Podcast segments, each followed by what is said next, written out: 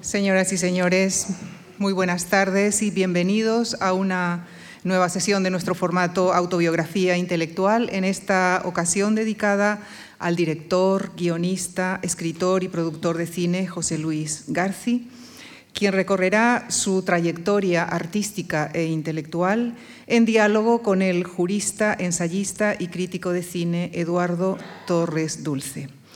Quisiera expresar a ambos el profundo agradecimiento de la Fundación Juan Marc. No abundaré en los detalles de la trayectoria de nuestro invitado, dado que este es el propósito de esta sesión. Muy resumidamente, permítanme que les recuerde que se trata de un itinerario que abarca la dirección de más de 15 películas, entre ellas asignatura aprobada por la que obtuvo el Goya a la mejor dirección y Volver a empezar por la que obtuvo el Oscar a la mejor película extranjera.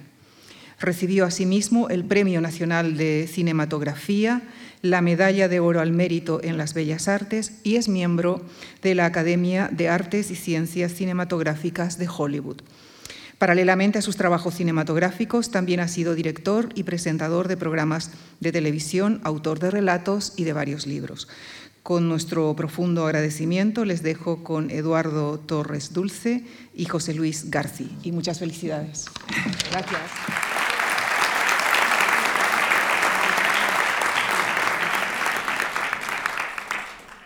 Buenas tardes. Yo iba a empezar ya, ya me han hundido el guion, iba a empezar diciendo muchas felicidades, pero ya Muchas gracias. que se sabe todo, evidentemente. ¿no? Podemos quitarnos esto. Ningún- Yo creo que nos vamos a quitar la mascarilla, ¿no? Sí. Porque si no se va a oír después, Sí. si no hay ningún problema con los micrófonos, como sueles decir tú, ¿no? Siempre Eh, que te felicitan es estupendo, sobre todo cuando no cumples un año con cero, porque los ceros son tremendos. Eh, Cuando tienes cuarenta y tantos, eh, cincuenta, uf, cincuenta y tantos, sesenta. Eh, Ahí va la cosa, pero mientras no hay cero, vamos bien. Oye, eh, eh, la charla esta, que esta es una charla entre amigos, seguro Sí. que van a quedar muchas cosas en el tintero, llevamos 40 años hablando y, y esta es otra charla más de las que tenemos en- entre, entre amigos, pero el otro día en la radio, en el programa este en el que estamos con ese gran gruñón que es eh, Luis Herrero y con, y con Luis Alberto de Cuenca, el gran poeta, comentaba, comentabas tú que al, filo de la noticia de la muerte de Peter Bogdanovich, buen amigo, crítico, director de cine, en fin, hombre de cine, de Bertrand Tavernier, el, la misma, el mismo perfil en Francia durante muchísimo tiempo, hizo una de las últimas cosas que hizo fue una especie de, de sus películas favoritas del cine francés, donde descubrió, por ejemplo, que Jean Renoir eh, pues había sido, había sido colaboracionista, ¿no? en fin, de estas cosas que estaba descubriendo. Y, al hilo de eso, pues eh, eh, comentaba, co- comenté que tú, Truffaut, Martin Scorsese, Bertrand Tavernier y Peter Bogdanovich, vuestra vida no ha girado exclusivamente alrededor del cine, pero sí que ha tenido el cine realmente mucha importancia. Y ahora que vamos a publicar en Atari un libro de Andrés Moret, que debe andar por ahí, que se titula un- una, bueno, una mirada sobre, sobre, eh, sobre tu obra, que se llama El cine, una vida de repuesto, que es una frase que me, me ha fascinado siempre. Eh, ¿qué, qué, qué- qué encubre? ¿Qué tiene dentro la frase de el cine, una vida de repuesto? En general, yo creo que para muchas generaciones, luego sobre todo para ti. Bueno, yo creo que antes del cine también habría vidas de repuesto, como podría ser la literatura, gente letra heridos, ¿no? el mundo de la música sobre todo, gente que ha vivido para la música y la música era otra vida que tenían. Nosotros somos de la generación del cine y, bueno, iba a decir del cine y de la radio, ¿no? porque íbamos al cine porque no había televisión todavía en las casas, hasta el 60 y algo no llega realmente la televisión. Yo creo que el gran impacto fue la boda de Fabiola, que la gente se metía, bueno, el que no tenía buscaba donde podía ver la boda de Fabiola en una tele. Pero el cine fue algo muy difícil de explicar ahora para mi generación, que es no sé, yo formo parte de alguien que ha visto una cartilla de racionamiento y un, un mensaje de estos emails o como se llamen ahora, o sea que el paso es enorme. Pero la huella del cine ha sido muy profunda. Ir al cine era, no sé, mucho más que ir a Marte, porque el cine en esa época era un refugio.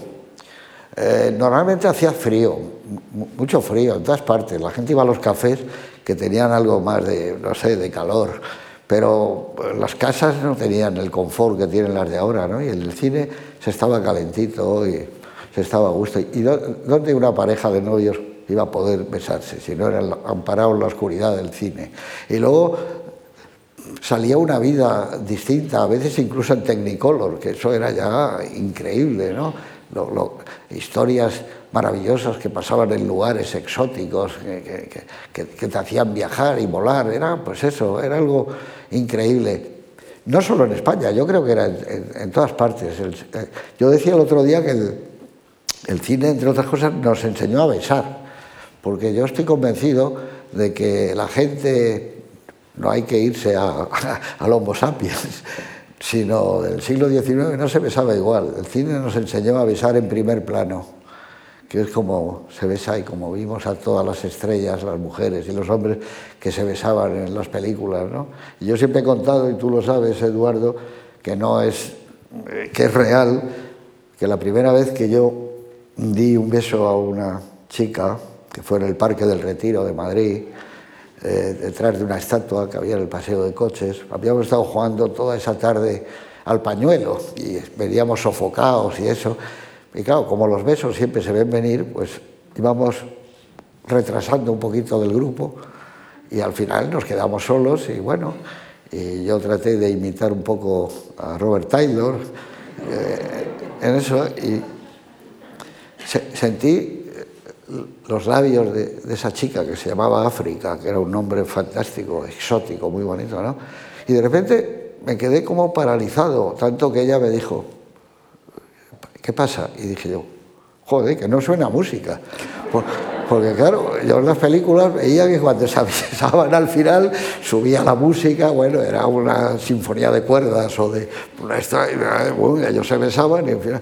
Y claro, yo lo único que veía era los coches por el paseo de coches, la gente, los gritos, y fue cuando me di cuenta que había dos vidas, que la del cine era una vida y la mía era otra, y que podían realmente como vasos comunicantes estar juntas. El cine ha, sido mucho para una generación o dos generaciones, ¿no? Y luego además algunos hemos tenido la suerte de que fuera nuestra profesión, con lo cual eh, digamos que la cinefilia y la profesión casaron muy bien. Yo he tenido la suerte de estar a las dos orillas del, río grande del cine, ¿no? Y, y, aún hoy no sé qué me gusta más, si hacer cine, ir al cine o hablar de cine. Probablemente la última ahora, ¿no? Pero, pero es verdad, es una... Se dice que es el séptimo arte, pero para mí es injusto. Es el primer arte del siglo XX. No ha habido ninguna cantidad tan grande de obras maestras como las que nos ha ofrecido el cine en una época realmente eh, gloriosa, entre los años 20 y los años 70. No hay nada, ni siquiera la música popular, las canciones, cuidado que ha habido canciones, hoy hablábamos, y discos maravillosos, Beatles, etcétera, de todo tipo, pero no, ni en arquitectura, ni ni en obras de teatro, no ha habido nada comparado con las 500, 1000, 1500, 2000 de cada autor bueno, y hablábamos ahora mismo de Narose, tiene 10 o 12 obras maestras. Entonces, es el primer arte del siglo XX. Pero también es verdad que le hemos visto en su esplendor y le hemos visto prácticamente desaparecer, porque el cine ya está en casa, es algo cotidiano, es como, como la lavadora, como la nevera, forma parte ya de, la casa.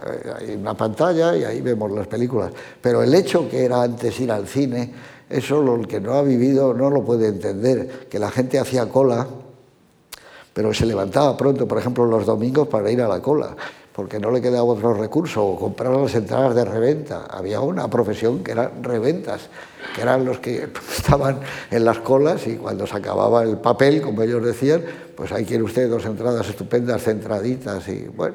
Entonces, es, es muy difícil. Ahora el cine ya lo tenemos en casa y se ha transformado en unas plataformas, Netflix, Amazon, etcétera. Yo no creo que eso esté mal ni bien. Hay que seguir con todo lo que venga, con el futuro, con con todo lo que sea bueno, eh, proteger lo bueno que tenemos y apuntarse a lo bueno que llegue. pero el cine fue una aventura planetaria. Era, no sé, era una película se veía en, todo el mundo. Y curiosamente cuando se habla de, Hollywood, se, es injusto porque durante mucho tiempo los intelectuales eh, han tirado por tierra eh, el Das Entertainment y el cine sobre todo tiene que ser entretenido, tiene que interesarte. No, no puede ser una cosa tostón, solemne. Y en Hollywood descubrieron eso, eh, unas obras ligeras, llenas de ritmo, de alegría, a veces también serias en ocasiones, pero es imposible eh, hablar hoy de lo que supuso alguien como John Ford o como Alfred Hitchcock. Por ejemplo, Hitchcock, yo calculo que dentro de unos años tendrá el tamaño de, de, los grandes pintores del 19, eh, de los grandes impresionistas, porque Hitchcock no solo ha hecho películas, ha reflejado un mundo, ha reflejado unas mujeres que no existían y que son las mujeres de Hitchcock, unas casas. Él estaba muy influido por las casas, como Fritz Lang, ¿no? y ahí está Frank Lloyd Wright en algunas de ellas con una presencia tremenda. Pero, y los peinados, las películas de Hitchcock tienen unos peinados de una modernidad asombrosa, los trajes de chaqueta de las mujeres, los maquillajes. Es decir, que no solo hacían películas, estaban creando algo nuevo en el siglo XX, ese arte total que perseguía Wagner, ¿no? que quería que fuera todo, el mundo de la poesía, de la literatura, el teatro, la música, la ópera. Bueno, pues el cine, es una pena que que Wagner no llegara a ello, porque murió en 1885, 86 más o menos, pero es lo que él hubiera decir. Tengo el arte total, puedo hacer con el cine lo que sea, pero bueno, habla un poco porque si no yo me voy a quedar aquí y no puedo decir Vamos a ver, que quede claro que siempre tú eres la estrella no, y yo no, soy... eso que no quiero. A estas alturas... y yo soy el figurante con frase, o sea que vamos a, dejarlo aquí. A estas alturas del metraje de la película ser mayor tiene una cosa buena si no eres tonto, y yo no creo que soy tonto, y es que cuando tienes, como tengo yo esa edad, yo soy un modelo del 44, pues te das cuenta de que lo, que has conseguido no es solo tuyo, es mentira, eso te lo puedes creer cuando tienes 40 años. Cuando tienes esta edad, ya ves que había aquel tipo que te ayudó en la fotografía, el otro con la música, el otro en el guion, el otro dándote un consejo estupendo, el otro sugiriéndote que cambiaras eso. Es decir, que para eso vale el que ahora puedas dar una charla o puedas comunicarte con la gente, te puedas dar un premio para saber que, que realmente no es a ti solo, sino hay alguien que viaja contigo, que ha viajado y que mientras tú estés aquí va a seguir viajando personas con un talento descomunal que te han ayudado. Solo, eh, eso lo piensas cuando eres más joven, pero no, te das cuenta que no, que es imposible, que, que cuando tú haces una película realmente es un trabajo verdaderamente de equipo. Cosas que no se ven y que no están presentes, pero ese plano que iba a ser así se cambia porque alguien te dice que tiene que ser de otra manera y es verdad, tienes razón. O sea, que eso es una cosa buena, ¿no? No, eh, quería decirte también que, aunque el cine ha formado parte de tu vida, y lo has explicado realmente muy bien, en esa infancia y adolescencia tuya, entre besos y besos, entre las estatuas del retiro, eh, hay dos personas que deberían dedicarles algo en el retiro, que es Antonio Mingote y tú, porque pocas personas han bueno, hecho ya sabes que yo quise, y ha sido culpa mía, le propuse a ABC y dijeron que sí, ser corresponsal de ABC en el retiro. Eso era lo que te iba a decir ahora. Efectivamente. Pero por un problema mío de vaguería no ha salido, pero siempre me hubiera gustado, porque creo que en el retiro ves todo el, eh, la marcha del tiempo y de la vida, ves como los los abuelos empezaron a llevar a los niños porque los padres estaban trabajando, como los abuelos cuando llegó todo el problema este del paro y todo, ves eso de que no se podía pisar la hierba y ahora ves a la gente besándose en el césped, que hay una evolución, que antes ponían multas, ¿sabes? ¿no? Claro, claro, Por ir del brazo de una chica. No, en, esa infancia y adolescencia feliz que has tenido, porque bueno, porque yo también sostengo que el paraíso de un hombre es su infancia, como decían Baudelaire, que no sé a quién se le atribuye esa frase, pero hay más cosas que han ido apareciendo a lo largo de tu vida y, del cine. Primero la radio. Sí, la radio, la radio y la radio. Fundamental. Y, los seriales y sobre todo las obras de teatro, porque tú al cabo de esto has puesto en marcha unas obras de teatro de de la generación de arte nuevo, Alfonso Sastre y Medardo Fraile, en el español, hace unos años.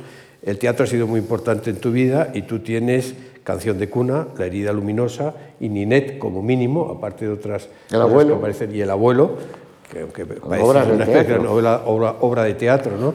Y, y, es verdad que yo te lo he oído a ti y es cierto, hay como una especie de dicotomía entre teatro y cine que no tiene mucho, mucho sentido en, es, en ese sentido, pero para ti eh, no solamente el cine, sino que eh, el teatro, la literatura, ha formado y sigue formando parte de, parte de tu vida y ha influido extraordinariamente en tu cine, porque tú tienes adaptaciones, pero tienes también guiones eh, eh, propios, originales, y tiempo sí. ordinarios, ¿no? Pero sí que me gustaría que hablaras de esa influencia que tuvo la radio, el mundo de la radio en ti, esa radio de Radio Madrid eh, de los años 50, de los seriales, de las, las, obras de teatro que escuchaste ahí. Y luego yo te, yo te he escuchado a ti como durante una época joven eh, de, de, tu vida, o que sigue siendo joven, eh, trabajabas en el Banco Ibérico y, sí. bueno, yo siempre te he admirado por muchas cosas, mientras que yo me dedicaba al derecho romano, caray, tú salías del Banco Ibérico y te veías todas las películas de la Gran. Vía y los estrenos de teatro que había, el teatro a la CLAC íbamos. El teatro en Madrid en los años 50 y 60 era extraordinario, absolutamente extraordinario, en directores como José Luis Alonso, Cayetano oh, Luca de Tena, oh, Miguel Miura, bueno, extraordinario. Ese es un mundo que la gente a veces piensa que no existe y que ha influido, insisto, en muchas cosas, pienso yo, ¿no? Sí, has citado antes con lo de la radio la infancia. Yo creo, la infancia, como dices tú, claro, es, es un lugar clave. Yo lo que tuve fue seguridad. A mí mis padres me dieron seguridad, que es lo mejor que yo creo que le puedes dar a un niño o una niña. Ahora hay que decir, cuando hablar de niños hay que especificar niños y niñas, eso antes no pasaba, pero bueno, es el lenguaje que hay ahora. Pero eh, es verdad, ¿no? Tenías eh, la sensación de que estabas bien en casa, que era un lugar tranquilo y cómodo. Nosotros éramos solo tres, mi padre, mi madre, mi padre y yo. Y bueno, y era un poco, yo lo digo con ironía, pero parecía una familia de una película de Frank Capra. Nos llevábamos muy bien y había mucho humor, que también es importante, ¿no? Tener sentido del humor y del amor, que normalmente van juntos, ¿no? Eh, yo ahora el libro ese que he sacado, que es bastante personal, el de Lo que el viento se llevó, un recuerdo y un comentario, yo me he dado cuenta de, de, de, cómo era la vida antes de los matrimonios y supongo que lo que me pasaba a mí pasaba igual con todos los compañeros del colegio. Yo cuento ahí que nunca había visto darse un beso en los labios a mis padres. No era normal. Eh, se los daban, por supuesto, pero nunca delante de uno. Y es más, cuando ocurrió eso, porque se había perdido un bolso a mi madre, y total, muy bueno por lo visto, y mi padre le compró otro que no era tan bueno, y mi madre le dijo, ¿sabes lo que te digo, Manolo? Que me gusta más este. Y era mentira, pero mi madre vivió y una escena, ¿no? Podía ir en Edurne, en una película. Y entonces se dieron un beso. Mi padre estaba un poco incómodo porque estaba yo allí, lo noté, pero es curioso, ahora eso ya no existe, pero nosotros los chavales cuando hablábamos en el recreo y eso, y decíamos eso, teníamos la sensación todos de que nuestros padres se querían, pero de otra manera, que no se besaban, que no era como en las películas y tal, estábamos equivocados. También como pensar que la gente mayor no se quiere como se quiere la gente que tiene 30 años, como decía yo, volver a empezar, y tampoco es cierto. Hay la misma pasión, los mismos celos, la misma dependencia cuando eres mayor que cuando eres joven. Yo tuve una infancia rodeada de la radio, que nos ayudó mucho a afilar la imaginación, porque realmente era una radio que veías. Y la radio, además de que te transmitía cosas maravillosas como el teatro, los seriales, con unas puestas en escena maravillosas, ¿no? Eh, las voces aquellas, Julio Varela, por ejemplo, en Radio Madrid, Carlos López Doria se acercó al teléfono, ¡Ring! sonaba el teléfono en ese momento, era fantástico como lo hacían, increíble siempre con la música que era la patética de Tchaikovsky, siempre ponían eso, el concierto de Varsovia, siempre lo que siempre se ponía en la radio. Pues yo tomé nota de los tonos de la gente, de cómo hablaba, de las pausas, de el color de las voces, de cómo podías unir una conversación, cómo se podían mezclar las voces unas con otras. Y luego, claro, con el teatro, tú has citado a José Luis Alonso, Cuando yo veía aquellas obras de Chekhov, por ejemplo, El Jardín de los Cerezos, bueno, yo he estado en Moscú y, he visto el Bolshoi y, he visto una representación del Jardín de los Cerezos. La de aquí era mejor. Eh, tenía, tenía la idea exacta que tenemos nosotros de Chekhov, ¿no? esa emoción contenida, ese sentimiento bueno. O sea, que sales de ver una obra de Chekhov y como sales mejor persona, ¿no? Entonces iba a la CLA a los teatros y eso que dices tú pues es, es digno de envidiar. Yo me metí a trabajar en el Banco Ibérico por recomendación, que es la mejor manera de entrar en los sitios, naturalmente, porque trabajas más. Te crees, claro, que joder, ese chico que ha estado estudiando una oposición y estudiando la máquina en la Academia Caballero y todas estas cosas, y yo entras. Mi padre se lo pidió al señor Fierro, Ildefonso Fierro. Tengo un chico que acaba de terminar a la preu y tal, y no sé qué, ahí me gustaría porque él es un poco que quiere ser escritor y no sé qué, que, tuviera un trabajo y luego que él por las tardes haga lo que quiera. Y, le dijo, pero es de letras, sí, pues no le va a gustar mucho lo del banco. Bueno, pero vamos a ver, ya te avisaré. Y me metieron. Y allí estuve con gente que la sigo tratando, es decir, hoy me ha llamado a las 9 de la mañana, eso sí, que muy pronto mi amigo Enrique Rueda, con el que estuve en el banco, estamos hablando del Antiguo Testamento, estoy hablando del año 61, y era un niño de 17 años, 16 años cuando tenía que trabajar, y estos tipos joder, estudiaban matemáticas y de todo, y estudiaban económicas y sacaban la carrera adelante, además de trabajar en el banco y estudiaban Derecho en San Raimundo de Peñafort, y yo decidí yo ganaba como todos, entonces éramos eh, auxiliares administrativos y aquí hay alguien, sabrá que es verdad, 1.316,10. Era el sueldo del auxiliar administrativo. Yo dejaba mil pesetas en casa y me quedaba con las 316,10 que me daban mis padres. Y cada día que yo iba al cine todos los días en la Gran Vía, absolutamente todos los días.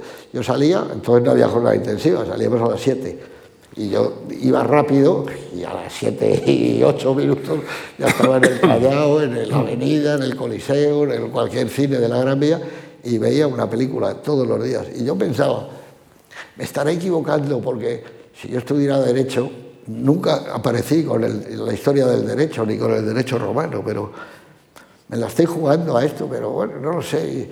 y bueno, poco a poco empiezas a escribir una crítica te llaman el Alfonso Sánchez de tu negociado. Alfonso Sánchez era un crítico estupendo que había y una figura muy popular.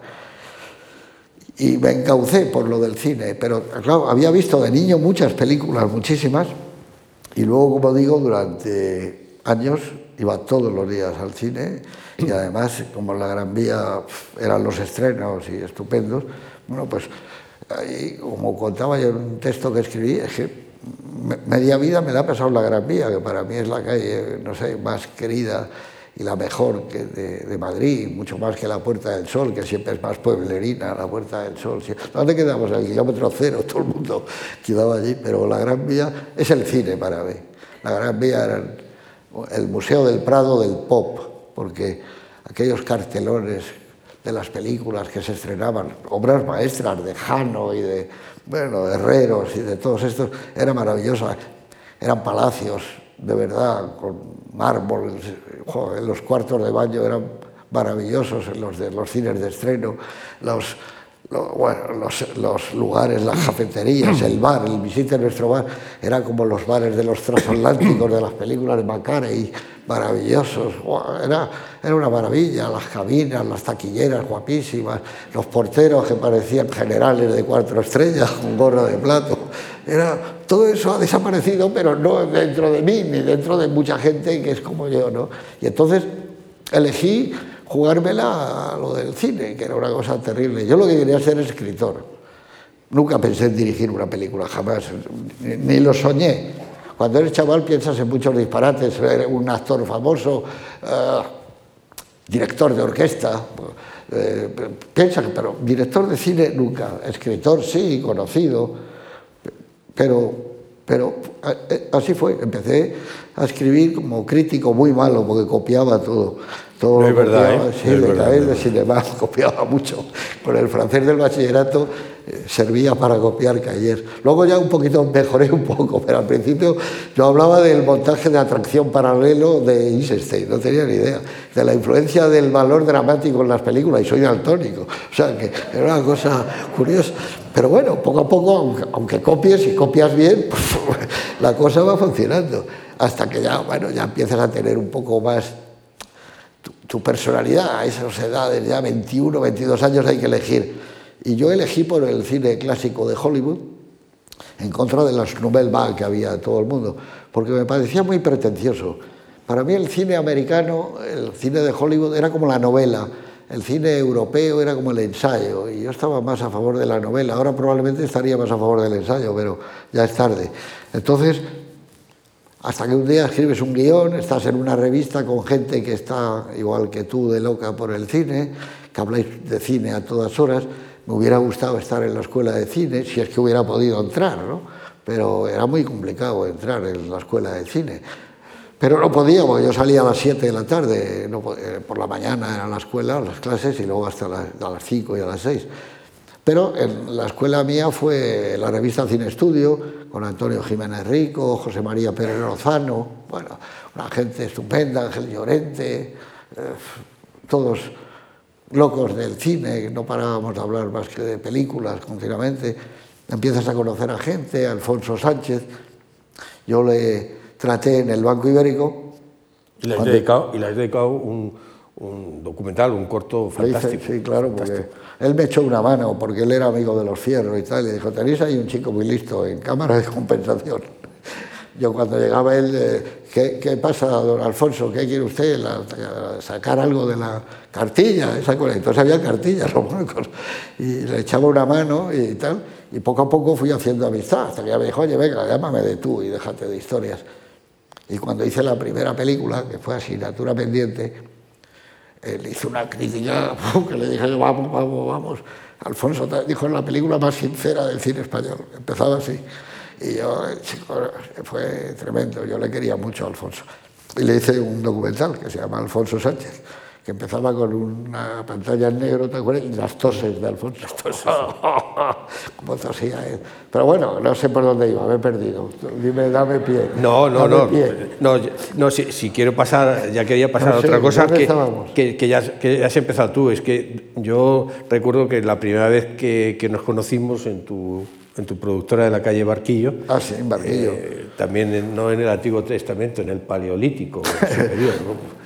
Eh, pues eh, me, me dijiste una cosa que me dejó completamente asombrado hablando de cine. Dice, no, si yo nunca quise ser director de cine. Dije, ¿cómo? Sí, es verdad. Dice, no, no, o quería ser escritor y siempre has insistido en, en en- muchas cosas que los que alguna vez hemos soñado con ser director de cine, absurdamente, etcétera, no le hemos dado importancia hasta que conoces un poco más el, el mundillo y conoces estas, ¿no? Es la enorme importancia que tiene el guion para una película, ¿no? Sí, Se, se lo he oído a Mankiewicz, se lo he oído a Hawks, se lo he oído a Hitchcock, se lo he oído a todo el mundo, pero en ti es un lema continuo, o sea, el, el guion y me gustaría que, que hablaras eso un poco y que les explicaras cómo has escrito tú los guiones, ¿no? Sí, Generalmente en, como ciertos asesinos, en compañía Sí, sí. de otros. No, y además eh, me viene muy bien lo que dices porque tú me has regalado hace un mes un libro sobre Billy Wilder, que tenemos todo lo que haya salido de Billy Wilder, pero este es el último libro de McBride y es muy bueno, es un libro de 700 páginas.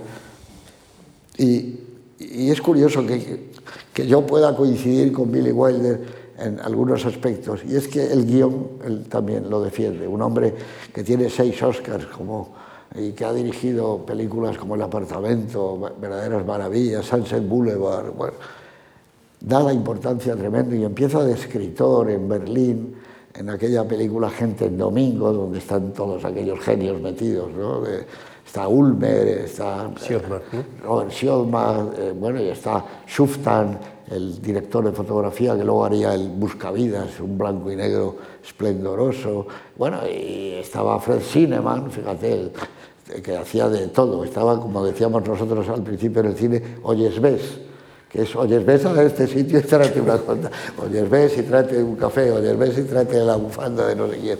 Pues el guion es Vamos a ver, escribir de alguna manera es un don. Yo nunca he creído eso que se aprende a escribir por correspondencia o aprende a escribir en seis semanas, no, es, un don. Y dirigir es un oficio. Tú aprendes a dirigir, no hay duda. Eh, son las cuatro reglas, sumar, restar, multiplicar y dividir. La cámara se puede mover horizontalmente o verticalmente, puedes estar más cerca, más alejado, la puedes tener fija, en movimiento, eso se aprende en una semana. Eso me lo dijo Alfonso Sánchez, porque a mí me daba miedo, porque decían, para ser un buen director hay que ser un matemático, conocer álgebra. Joder, dije, bueno, conmigo, vamos, vamos, es todo lo contrario. Yo hice letras y latín y griego y todo eso y me dijo Alfonso, y luego me lo dijo también González Sid de José María, es, es, ridículo eso. Para dirigir una película, como para dirigir teatro, como para estas cosas hay que tener talento y sensibilidad. Si lo tienes, saldrás adelante y si no, pues harás una cosa más o menos. Y es verdad, porque escribir El apartamento, por ejemplo, la película de Billy Wilder, que hizo él con Diamond, eh, es un guion portentoso como el de Avanti. Y una vez que está ese guion lo pueden dirigir como 10 o 12 directores de primera categoría, igual, más o menos, pero igual. Lo puede dirigir Elia Kazan, lo puede dirigir pero que tú lo escribas, que estés en tu casa con el colaborador, que es lo ideal, escribir de a dos, ¿no? y que van surgiendo las ideas y, y vas descartando, y esto sí, luego llega la época, hay que dialogar, y los diálogos son muy complicados, depende que estés en una comedia, en un drama, en una película de género. El guion es fundamental y yo creo que la suerte que he tenido para poder hacer mi carrera es que estuve 10 años escribiendo guiones. Hoy lo comentábamos. Y, no era lo mismo escribir para Jiménez Rico que para Antonio Drobe, que para Eloy de la Iglesia, que para eh, Antonio Mercero que para Romero Marchén, que para no sé, Antonio Drobe o Roberto Bodegas, o este que yo hablo siempre muy bien porque era maravilloso, que era León Klimoski. Klimoski era un argentino que vino aquí y que luego hizo películas muy populares, pero tenía un conocimiento del cine enorme y era un entusiasmo, que es lo que a mí me transmitía, un entusiasmo continuo, renovado. Él se empeñó y lo hizo muy bien cuando se estrenó aquí con tú lo sabrás exactamente, con 30 años, ¿con cuánto se estrenó aquí Ciudadano Kane de Orson Welles? Uf, el año 66, 67, casi, casi, 30 años. casi 30 años. Él pidió que él se encargaba del doblaje. Hizo un doblaje maravilloso. Siempre es mejor ver la versión original, por supuesto, pero Klimovsky era de esas personas que aman el cine y transmiten el amor al cine. Bogdanovich es de esos. Era, era cuesta trabajo decir era, ¿eh? Eh, Peter Bogdanovich amaba el cine y te lo transmitía. Es, muy, muy, difícil. Entonces, el guion es, es la clave. tener un buen guion es tenerlo todo, pero cuando vas a hacer una película. Y si está muy bien amarrado, estructurado, dialogado, puedes improvisar. Cuanto mejor es el guion, mejor improvisas pues te das cuenta de que eso sobra y que con esta mirada, con esta palabra funciona.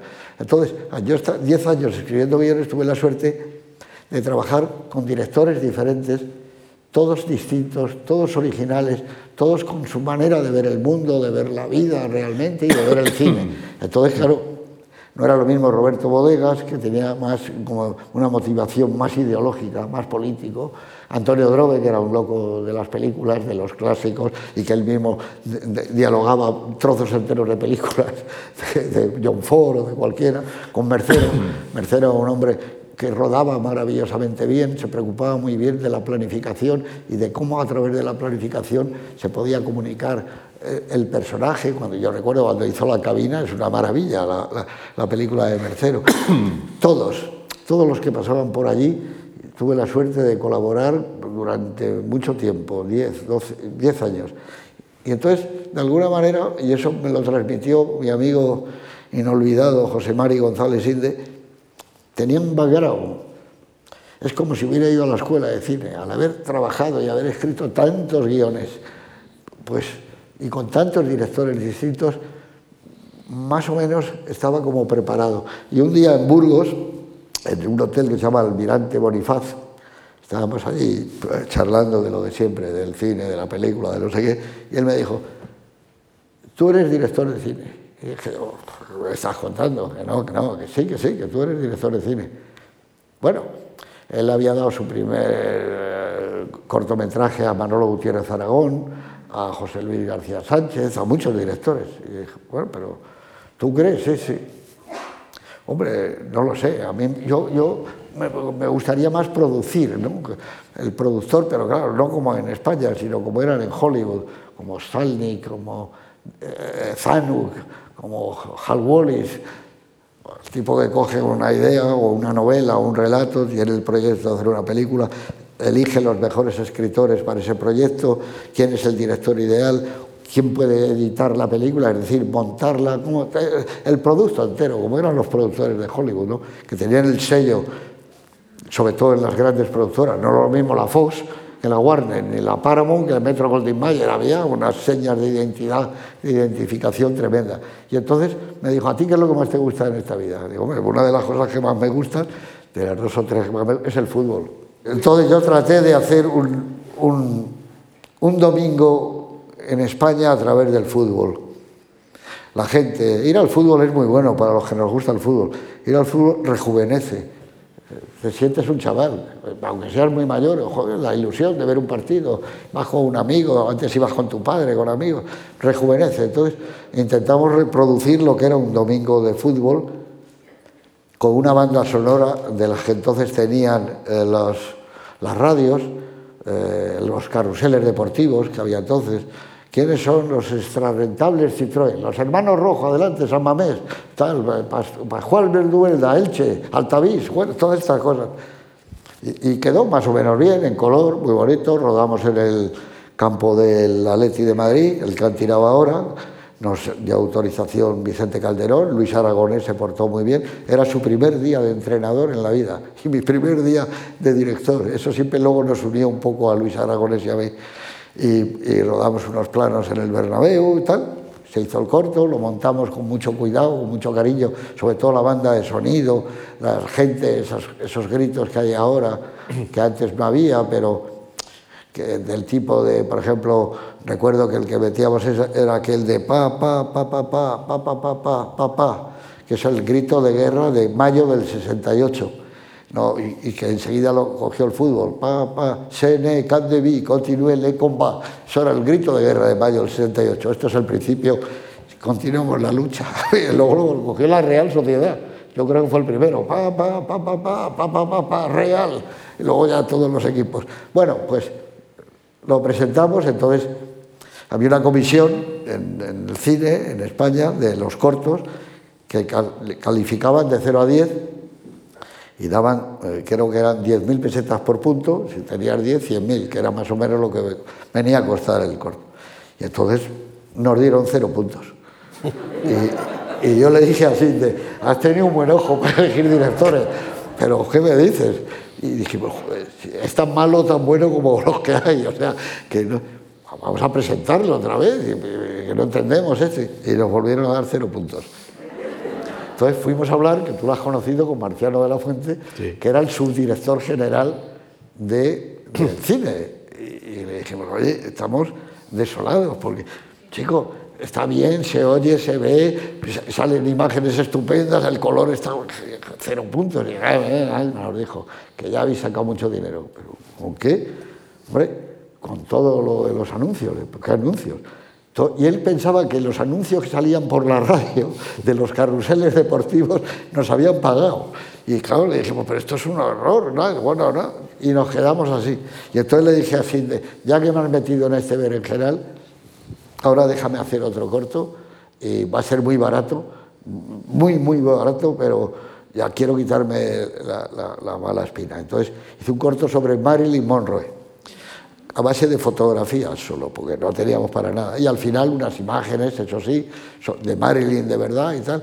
Y ahí, eso sí, eso le ganamos todos los premios del mundo, se ganó mucho dinero, se tiraron como 40 copias, que para un corto se tiran una o dos, y fue tremendo. Entonces ya, animado, que ahora voy a hacer uno, si te parece, con actores. Y fue como una secuencia de asignatura pendiente, que la tenía yo ya para ver cómo es moverme con los actores, cómo planifico, etc. Y eso fue. Entonces, Sidney y yo hicimos asignatura pendiente, que no se llamaba así. Eh, yo estaba empeñado en llamarla asignatura pendiente, pero se rodó y con un título que era azul y rojo, que a mí no me terminaba de gustar. Y él, yo decía, fíjate, que es muy buen título, hombre, las asignaturas pendientes, todo el mundo de nuestra generación le han quedado a lo mejor una asignatura colgada, eh, una asignatura pendiente en el, bachiller, lo que sea. Bueno, y al final me hicieron caso él y Tafur y la película se llamó Asignatura pendiente. Si lo hubiéramos registrado, yo ahora tendría una isla como esa de Marlon Brando, un atolón de estos en el Pacífico, porque las veces que se sigue diciendo desde entonces asignatura pendiente, es increíble. ¿Cuál es ahora la asignatura pendiente de la Leti? La defensa. Pues dice, es la asignatura pendiente. Políticamente, la asignatura pendiente de tal partido. Bueno, se hizo una frase y la película fue un éxito. Se transformó en un fenómeno sociológico la película. De entonces hizo mucho dinero, como casi 300 millones de recaudación. Entonces el cine valía mucho más barato. Fue, fue tremendo, ¿no? A mí me vino muy bien porque nosotros nos quedamos con el 10% de la película, sin del 10 y yo el 10. No cobramos ni por dirigir, ni por escribir, ni por producir, ni por nada. Aportamos nuestro trabajo y luego pues ya empezó la carrera, ya solos en la madrugada, las verdes praderas, el crack, volver a empezar, y me vi convertido en director, cosa que yo nunca había pensado que lo era, pero eso es un poco el, destino que juega contigo. Durante muchos años en el pasaporte yo seguía poniendo, en vez de cineasta o director de cine, es un poco, no sé, un poco pedante, ¿no? Ponía escritor y ya está. Y ahora he vuelto a escribir, ahora que ya no hago cine. La, vida que da, la vida que da vueltas. Antes nos has dicho, cuando estábamos, antes de entrar aquí, algo que me gustaría que, eh, que les dijeras a, los amigos y a las amigas que están aquí presentes, y es el consejo que tú le das a alguien que quiere, que quiere dirigir, dónde tiene que ir con una cierta habitualidad. Bueno, lo hablábamos un poco ahora antes de entrar. Yo creo que los consejos es complicado porque aunque tú des un consejo dices, no, no, pero yo tengo mi manera de pensar, etc. Es, muy complicado dar un consejo. Incluso, por ejemplo, si un amigo te presta un libro que ha escrito para decirte es bueno, lo, podemos publicar, es muy, muy complicado. Es meterse en un territorio, uff, incluso temes cuando alguien te enseña una película que está a punto de ya, como decimos nosotros, en, interlock, a punto de ya que sea la película de verdad y aconsejar, aunque a veces, claro, aciertas, otras veces no, pero por ejemplo yo me acuerdo que a, mi amigo también inolvidado, Antonio Mercero, me enseñó La guerra de papá y al terminar me dijo, ¿qué te parece? Y le dije, joder, si yo tuviera dinero metía todo lo que te, en mi vida en esta película. ¿Qué me dice? Digo, lo del niño ese que cuando entra el padre en el, baño y que el niño se mete en el baño y tal, pues eso va a ser, ni se sabe el éxito de esa película, La guerra de papá, basado en la novela de Delibes, ¿no? Y dije, pero bueno, y ahí acerté. Yo cuando me preguntan qué hay que hacer para dirigir cine o, o para...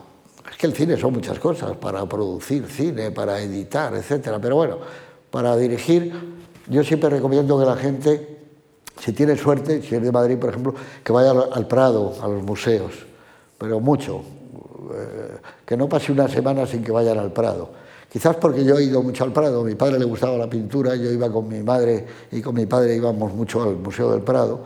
Y en el colegio, entonces, en el colegio donde yo estudié, el colegio latino español, que era mixto, chicos y chicas juntos, no, sección femenina y masculina, no, juntos, en, la misma, en el mismo aula, pues nos llevaban una vez a la semana al Museo del Prado, otra vez a una obra de teatro en español, eh, eh, nos llevaban y entonces nos explicaban muy bien la pintura.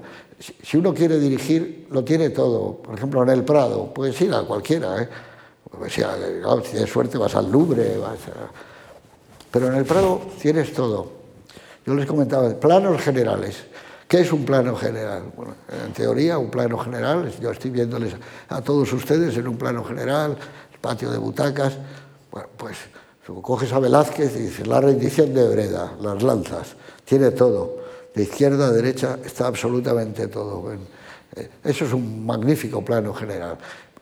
Y luego minuciosamente lo vas diciendo, cómo están colocados, claro, no se tapan, está perfecto y tal.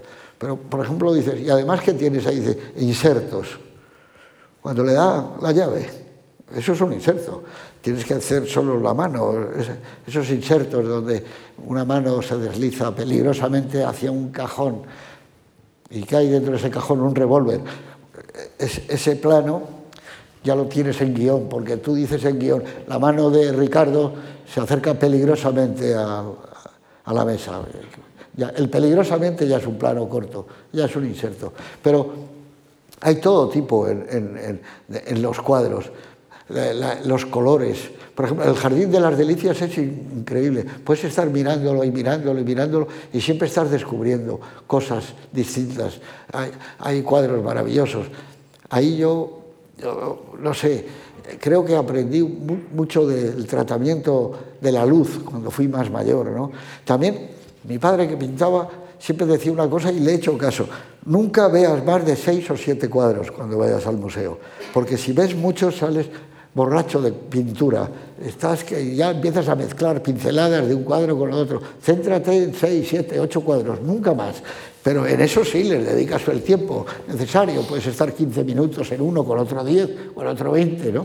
Entonces, eh, yo eh, me detenía ante cuadros, por ejemplo, la, Goya, que a mí siempre me ha gustado mucho. Cuando yo leía que eso del gigante ese no era de Goya, vamos, hombre, no solo, es que no puede ser de nadie más que de Goya, ese gigante que surge con aquella gente aterrorizada, bueno, eso es una maravilla, eso es la entrada de otro, de otra sensibilidad de un tiempo distinto. Y ahora quería hacer, que, lo he lamentado mucho, se ha muerto, lo leía antes de ayer, Jonathan Brown, el mayor eh, experto en Velázquez que ha habido nunca. Y hombre, yo barro para mí, porque él tuvo la gentileza de, de decir que el abuelo era una masterpiece, como él dijo, y nos dejó utilizar la frase de que era una obra maestra en la publicidad que hicimos en Los Ángeles, en, los periódicos, en el New York Times, etc., junto con la de Cela. Camilo José Cela, premio Nobel de Literatura, que también dijo maravillas. Pero a Jonathan Brown ya le pude conocer con Juan Cobos y, era una persona extraordinaria, conocía mucho, y esa es la primera persona que yo le dije, él era el experto número uno del mundo en las meninas. Y yo le dije algo que le gustó, y quizá por eso me cogió simpatía, le dije, yo creo que la luz de las meninas es una luz convaleciente. Y se quedó y dijo, está muy bien, se lo dije en español. Bueno, él hablaba muy bien español, ¿no? Luego hemos sido los dos de, Bellas Artes, hemos estado los dos en, en, la Academia de Bellas Artes. ¿Y por qué le dije eso? Porque hay algo en las meninas que está como detenido, pero como alguien que se levanta de, una enfermedad, como que sale de una enfermedad. Y y le gustó mucho eso a él. Y desde entonces yo siempre es una frase que suelo utilizar porque no conozco nada mejor que las meninas. Esa luz convaleciente, por ejemplo, no está en las hilanderas, pero hay algunos planos en Canción de Cura que yo quise reproducir la luz de las hilanderas. Es una luz un poco más despejada, la de las hilanderas, pero la de las meninas es muy difícil de trasladar. Por eso eh, yo me he ido más a Vermeer, ¿no? Que hay, tiene mucho que ver. El otro día escribía yo una cosa una vez, que hay un berber que es Hopper. El, eh, Edward Hopper es un poco el berber de nuestro tiempo, la misma quietud, el mismo silencio, pero con una magia especial en los personajes. ¿no? Entonces, ir al Prado, meterse muchos cuadros. No es lo mismo los fusilamientos de Goya del 3 de mayo si quieres una escena de guerra, que sacar el de Gisbert del fusilamiento de Torrijos y, sus amigos. Es decir, que ahí...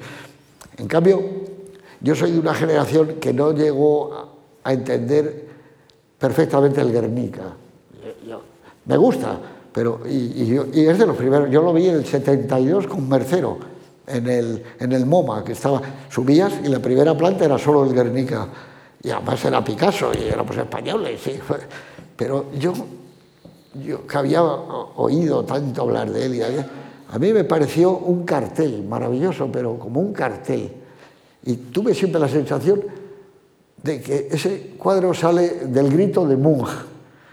que, es, el litro de Mu multiplicado por, por gente eh, aterrorizada ante el horror, ¿no? Pero bueno, quiero decir que, que a lo mejor yo soy más de Dalí que de Picasso o de Magritte, porque no he entendido muy bien, y eso que mi padre pintaba cubista, era cubismo, ¿no? pero no ha llegado. En cambio hay una gente joven ahora que está mucho más cerca que puedo estar yo, yo no sé tú, de, de, Picasso, ¿no? de, esa ruptura terrible ¿no? en la pintura que él hace, que es algo asombroso. Pero yo veo cuadros y los veo y, están muy bien, pero no me dicen tanto como me dice, por ejemplo, Dalí. Dalí me, me parece que, aparte que me gusta mucho el fantastique, ¿no? y te quedas asombrado con muchas cosas de Dalí. Por eso me gusta Magritte, el, el, Imperio de la Luz.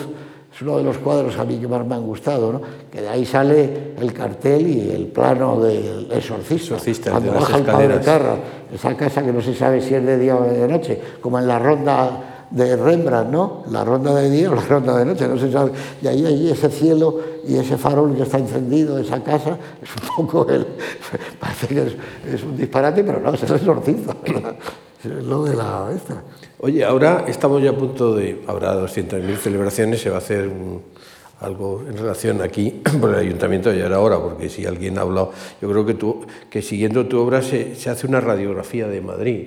Eh, Madrid está absolutamente presente, ¿no? desde tu primera película hasta, hasta, hasta el crack cero, ¿no? de momento la, la penúltima, como se dice, la del, la del estribo, que se dice en Sevilla. ¿no?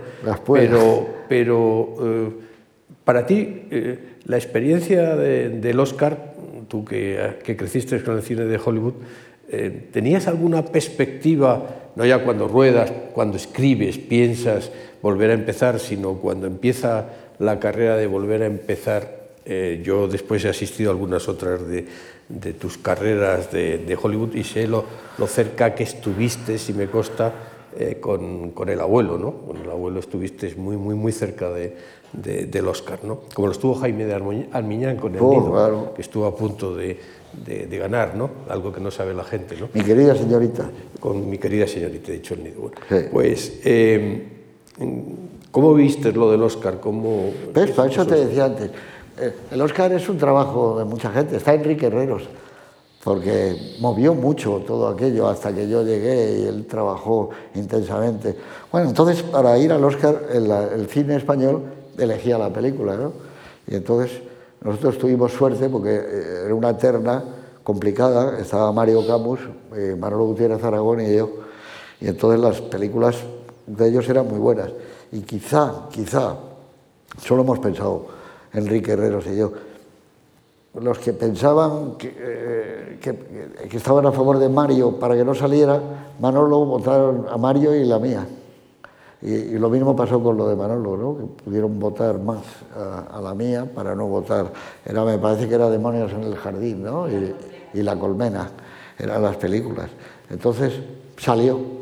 Bueno, pues estupendo, una gran alegría, ¿no? Entonces yo estaba rodando el Crack 2 y llamó un día Enrique Herreros, me acuerdo, al estudio y dijo, no te lo vas a creer, pero yo creo que, que la van a nominar. Dijo textualmente, o yo no sé nada de cine, llevo toda mi vida metida en esto, o la película la nominan. Y le dije, ¿y eso? Porque al acabar la proyección la gente se puso en pie, una standing ovation, dijo él.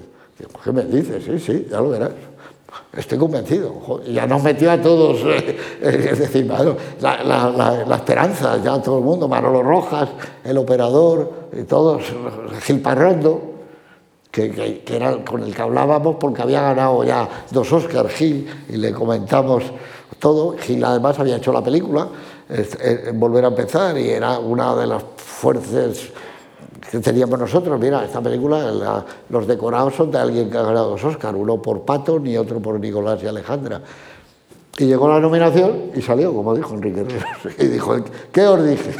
Conociendo a Enrique. Entonces nosotros nos llevamos una alegría enorme, yo me fui para allá y ahí por eso he visto trabajar a Enrique Herreros, trabajar 12 horas diarias, organizando pases. No solo es eso, que la tienen que ver y la tienen que votar. Y bueno, era una cosa en la Fox logró que la comprara la FOS, compró la Fox compró la película Volver a empezar, con lo cual se abrieron muchas posibilidades. Ya, ya teníamos, como tenía salas, en la propia Fox había varias salas, podíamos dar pases, bueno, hasta que salió, ¿no? Pero a mí que me ha gustado tanto el cine clásico americano, yo creo que tiene, para mí, por supuesto estoy contentísimo con el Oscar de Volver a empezar, porque fue el primer Oscar a nuestro idioma, a nuestra lengua, ¿no? Por poco, ¿eh? Porque si no, Argentina lo ganó dos años después con la historia oficial. Pero yo estaba y estoy siempre orgulloso y muy contento.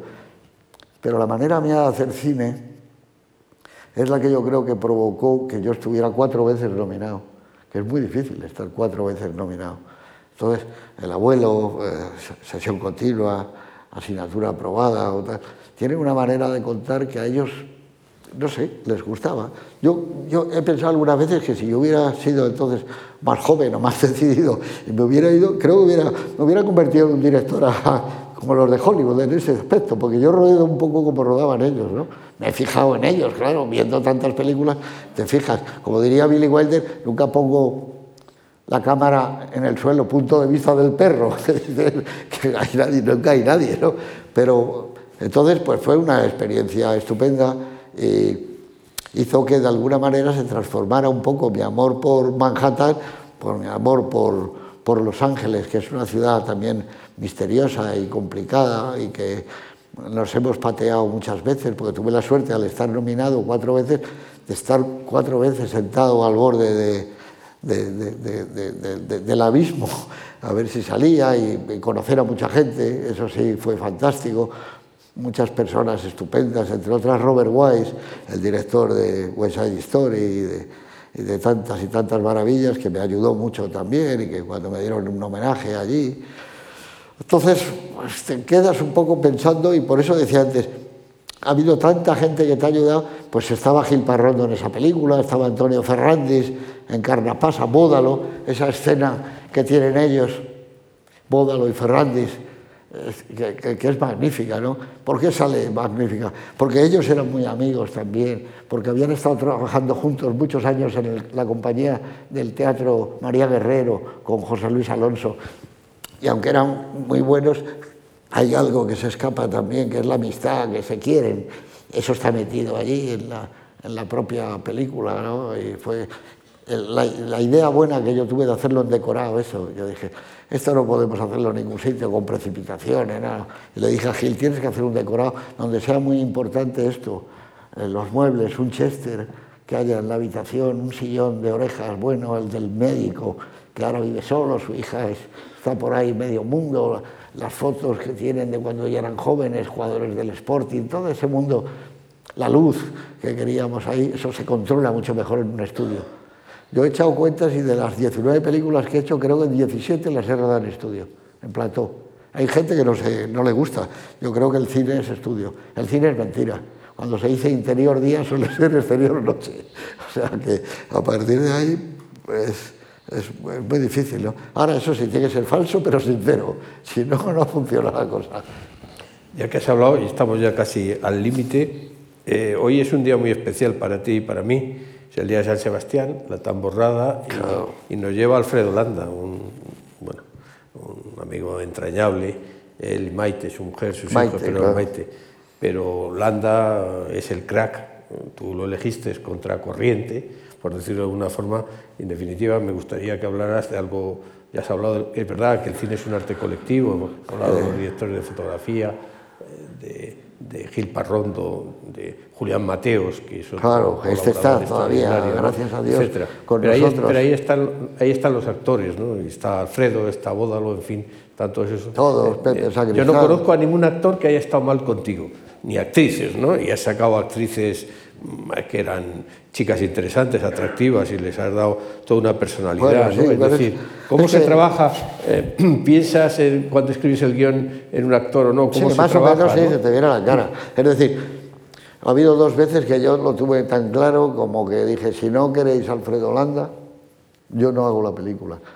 Y eso lo sabes tú porque era José Vicuña, uno de los productores, que entonces era Warner, y él y, José Hueva y José Vicuña Me ofrecieron otros actores buenos, Arturo Fernández, con el que luego trabajé en el Crack 2, muy buenos actores. Le dije, no, si no lo hace Alfredo, yo lo dejamos y olvidamos y buscamos otro tema.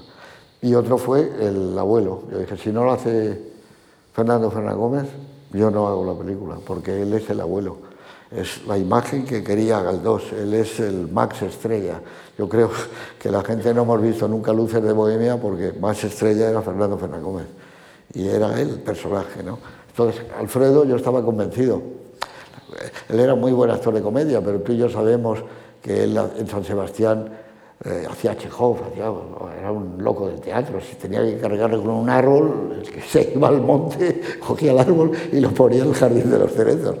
Entonces, bueno, yo conocí a Alfredo antes de trabajar con él, porque la primera vez que, yo hice una película fue Pepe Sacristán, que, que es el actor al que yo le di el primer protagonista. Yo escribí su primer protagonista y, de entonces viene esta amistad entrañable entre Pepe y yo, que soy padrino de, una de sus hijos, que, que, era Vida Conyugal Sana, y ahí fue su protagonista. Yo le dije a Divildos, ese, ese actor que es gracioso, que es el segundo de Landa, que siempre va, Landa y él, vente a Alemania, Pepe, vente a ligar al oeste, siempre el segundo es, ese es un actor estupendo. Yo creo que si quieres a los actores y a las actrices, eres un buen director. Los que no se preocupan de ellos, no, porque una película la cuentas a través de los actores, de su cara, y hay que tener... Yo no soy un tipo que tenga paciencia en mi vida, soy impaciente, pero rodando no, no, existe, no tengo ningún problema, hay que esperar tal, y que llega un actor que le ves que ha pasado mal la noche, se ha peleado con su mujer o tiene la niña enferma, vete a saber miles de cosas, cambio el plan y hacemos otras cosas. Vamos a esperar a la una de la tarde para hacerlo esto que teníamos que hacerlo a las nueve de la mañana, lo hacemos por tranquilo, ya la chica se ha puesto mejor o se ha arreglado y, tal, y hay otro clima. los actores son fundamentales, pero lo decía tu admirado y mi admirado John Ford, un buen guion y unos actores, y no hay más, eso eso es el cine. Un buen texto y unos buenos actores. Entonces, yo a Landa le conocí mucho, tanto que fue Maite al estreno de Asignatura Pendiente con la madre de Alfredo, Emilia, porque él estrenaba ese día el puente en Valencia y no podía venir al estreno en Madrid de Asignatura Pendiente, pero las dos entradas fue Maite que le dijo, oye, que es estupenda. Yo ya había cenado varias veces en casa de Alfredo Landa y luego vino la segunda película, Solos en la madrugada, y seguimos viéndonos mucho y durante, hasta que se murió, Pepe Sacristán, Alfredo y yo, desde asignatura pendiente, nos reuníamos una vez antes de las Navidades, sin fecha fija, hasta que murió Alfredo. Es, cuando ya se puso malo, las, las cenas las hacíamos en casa de Alfredo, ya iba en silla de ruedas. Pero bueno, eh, eh, los actores son fundamentales. Y entonces vamos a hacer una comedia que se la conté un día. Fuimos al, cine a ver un, partido de una película que era el documental del Mundial de, del, 60 y, o el 70, me parece que la película que hicieron del Mundial del 70.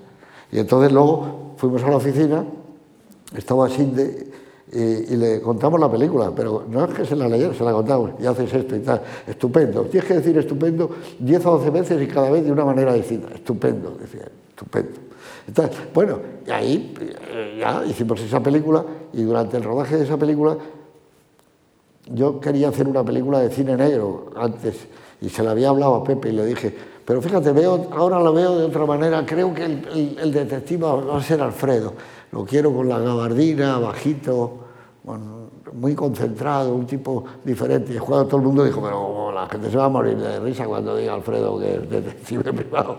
Y dije, no, no, Alfredo tiene un lado oscuro que no conocéis ninguno, y que es un lado tremendo. Todos tenemos lado oscuro, pero... Y a él la que le gustaba es el Crack 2. Crack 2, sí. Él decía que era lo mejor y yo le decía, no, lo mejor que has hecho tú es Los Santos Inocentes, tu mejor trabajo. Y en la mejor eh, obra de teatro tampoco es Ninet, es La felicidad no lleva impuesto de lujo de Alonso Millán. Ese es tu mejor trabajo. Pero bueno, cada uno pensábamos una cosa.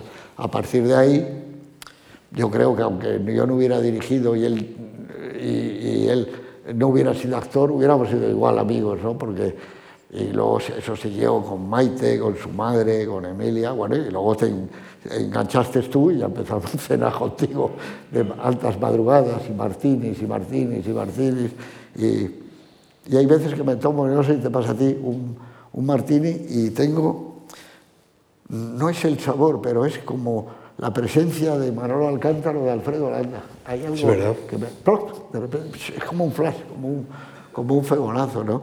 Y entonces yo me acuerdo que Andrea, mi mujer, llegaba allí con Lourdes, iba con, con, pijama, porque sabía que hasta las seis de la mañana, y entonces tomaban las copas, iban cayendo, nos quedábamos nosotros, y me acuerdo que Andrea se tumbaba en un diván, en un tresillo que había allí ya preparado, hasta que a las seis de la mañana llegaba Maite con las migas aquellas, ¿te acuerdas? Sí. Y bueno, y luego salíamos, yo no me lo recuerdo, pues saldríamos a cuatro patas, porque claro, nos tomamos cinco martinis, ¿eh? Cinco dry martinis, aparte el vino, las copas y eso. Yo, yo siempre he sabido cómo he llegado a la calle Comandante Franco. Nunca he logrado saber cómo salía de la calle Comandante Franco. Regresaba a mi casa sin novedad, en compañía de Lourdes, de mi mujer y tal, ¿no? Pero bueno, así son, bueno, pues eh, esas vidas de repuesto que, que ofrece la amistad. El cine no solamente la amistad. Vamos a ir acabando ya, porque para no dar más la lata. Sí, no sé, si hay alguien que quiere hacer alguna al, pregunta. Al respetable, que, se, que, decía, que se decía antes. Y eh, eh, elige, vamos a, la clásica, la clásica eh, pregunta, elige alguna de las películas tuyas en este momento, que no significa que sea la mejor, sino dice, ¿cuál, ¿cuál dirías en este momento? Tuvieras que elegir una. Y después una del cine americano y otra del cine europeo. Hombre, eh, eh, yo sinceramente, y ahora no decir la verdad a mi edad, que dentro de un rato estamos en la prórroga, te largas, pues más que un delito es un pecado. Yo no creo que haya hecho una buena película, y entiendo por una buena película Tristana de Buñuel, Plácido de Berlanga, o sea que no es que soy bobo. eso es discutible. Eso... No, eso no, bueno, creo que tengo momentos en algunas películas que sí me gustan, pero si tuviera que elegir una como tú dices, probablemente ahora la más cercana para mí es Tío Como decía Peter Bogdanovich, aquí en la Fundación Juan Marc, hoy en la Fundación Juan Marc, 20, 20 de enero. Día de San Sebastián. Día de San Sebastián. Día que los presidentes norteamericanos dicen, querido pueblo norteamericano, somos los mejores, que lo dicen siempre el 20 de enero, como sabes, pues elegiría Tío Vivo porque está emparentada con el libro último que he escrito de, Lo que el viento se llevó, porque es muy personal. Hay algo de la infancia en la película, en cómo ver la posguerra a un niño, ver lo bueno y lo malo, y, ser objetivo, y no perder el, tono de, decir, bueno, vamos a tirar para adelante. Por eso puse el, poema de Manuel Alcántara, fueron malos tiempos, ¿no? Pero quizá fueron los más nuestros, como él dice, ¿no? porque eran muy, muy parecidos. Entonces, Tío Vivo es una de las películas que, que, además hay, eh, por muchas razones también ahora, hay un reparto enorme, está desde Alfredo Holanda, Pajares, Fernando Fernán Gómez, María Gerino, no lo sé, es enorme, 80 personas, hecha todo en decorado. Yo creo que es el mejor trabajo que hizo Gil Parrondo hicimos la reposición del Banco Ibérico, donde yo trabajaba, por eso es muy personal, está el banco, eh, las ventanillas de cámara, el patio de operaciones, aquellas, no sé, es, es, muy, muy, muy, muy cercana a mí la película de Tío Vivo, ¿no? Y de las otras que tú dices, una película clásica, ahí sí que es más difícil porque, no sé, para mí hoy día ya una película clásica, la definición está muy clara. Es, la, ves empezado y te quedas. Tú ves El Padrino 2 y te quedas. Ves cualquier película. Me gusta mucho la primera mitad de Centauros del Desierto. Sí, eso siempre me lo has dicho, sí, lo dices. ¿Y sabes por qué? Esto nunca te lo he dicho. Porque creo que es la primera película que se ha filmado en Marte. Es Marte. Sí, está bien visto eso, sí. sí. Creo que es la primera película que se ha filmado en el planeta Marte. Eh, y, cuando vemos esas fotos y cuando se hagan allí, será lo de John Ford. Me gusta mucho primeras mitades, me gusta mucho la primera mitad de Centauro en el desierto, la primera mitad de lo que el viento se llevó y la primera mitad de la chaqueta metálica, que es tremenda, hasta que se empieza la guerra, ¿no? cuando están aquellos para ser marines. ¿no? Pero una película pues, eh, creo que elegiría tú y yo, la película de Macarey en color, versión del 57, ¿no? Eh, por lo que sea, desde que la vi en el cine Ibiza, es imposible no llorar viendo esa película, la escena final. Es, es, imposible. Y luego está Cary Grant, que es probablemente el mejor actor que ha habido en el cine para mí, es, es el cine. Y para mí. Claro. Entonces está Deborah Kerr, a la que tuve la ocasión, como tú, de conocerla. Y que le ha dedicado un libro de entrevistas. un libro. Hay un argumento maravilloso, el cine que ya no existe, la gente en los tres Atlánticos, preciosos los viajes, el, aquella parada que hacen en, en, en la costa azul, ¿no? En Villefranche. En la, en la, donde tiene la abuela Janú, la casita aquella que es viuda, donde vivió con su marido, y una capilla. Y yo, que nunca he sido un tipo muy, muy religioso, que nunca he ido a misa, pero no por nada, no tengo nada en contra. A mí eso de la capilla, y cuando él la mira y la ve allí, no vamos a destripar la película para los que no la hayan visto, ¿no? Por la frivolidad se le, no sé, se escapa. Digo lo de la religión porque en mi casa no íbamos a misa, en cambio hermanas de mi madre, mis tías sí iban, pero lo curioso es que mi madre, que no iba a misa, y esto es un misterio que ya se quedará para siempre sin resolver, eh, ella era muy muy de Jesús de Medinaceli y todos los primeros viernes de mes iba y yo la acompañaba. Pero sobre todo el primer viernes de mes de marzo, que hay una cola brutal, que hay que quedarse toda la noche, y yo me quedaba con mi madre, nunca lo entendí, y que se puso un día, durante un año, el hábito de Jesús de Medinaceli. Y nunca lo supimos. Yo le dije a mi padre textualmente, ¿tú has tenido algún amante o algo? Y ella, y ella se ha enterado y para que la, la olvidara, o tal, hizo ese sacrificio. Y me dijo, no, yo he estado enfermo sin saberlo, o hay alguien que está enfermo, o sabe si alguien da bueno. Y dijimos mi padre y yo, nunca lo sabremos, porque mi madre dedicó un año a llevar a cualquier sitio que iba, una boda, aunque fuera una fiesta buena, algo, siempre el hábito aquel con el bordón dorado. Por eso digo que es curioso, ¿no? Alguien que no iba a misa, pero a mí la capilla de esa película, joder, creo que hay un, par de planos de Cary Grant y de ella, que yo digo, eso es el cine. Ese poder, eh, el cine es muchas cosas, el cine es el reflejo de la sociedad que lo produce, el, cine es el arte de contar una historia en imágenes, el cine es el recreo de, para que es como un recreo, ir al cine es fantástico, es muchas cosas, pero hay una emoción que de vez en cuando se transmite que no se sabe por qué es, porque tú lo ruedas, se queda muerto en unas latas, luego llega el montaje, le buscas la solución, las miradas, en no sé qué, le pones música y de repente eso se levanta y, produce una conmoción, ¿no? Pero claro, son tantas y tantas las películas. A mí me emocionan mucho, eh, por ejemplo, la, película Roma Chita Aperta, cuando matan a, la mujer esta, a la, a la Ana Magnani, hijo de su momento tremendo, ¿no? Cuando la disparan, como de una, parece como de verdad, parece un documental que está viendo a alguien. Pero soy del cine de Hollywood, siempre, siempre para mí ha sido el cine, por eso he rodado en decorados, por eso trato de filmar como filman los americanos, con sencillez, sin complicaciones, como, como han rodado todos los escritores que han pasado a dirigir.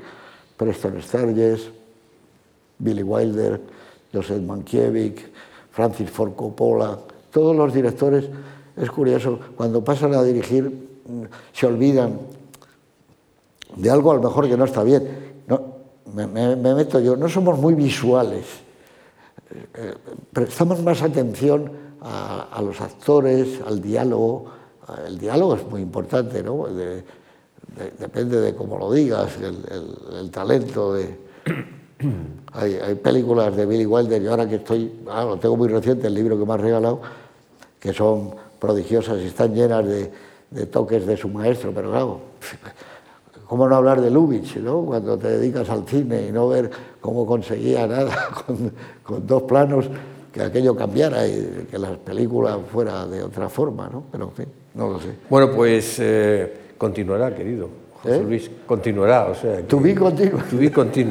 Bueno, muchas gracias, José Luis, por haber venido. Gracias, muchas gracias. Y gracias a ti.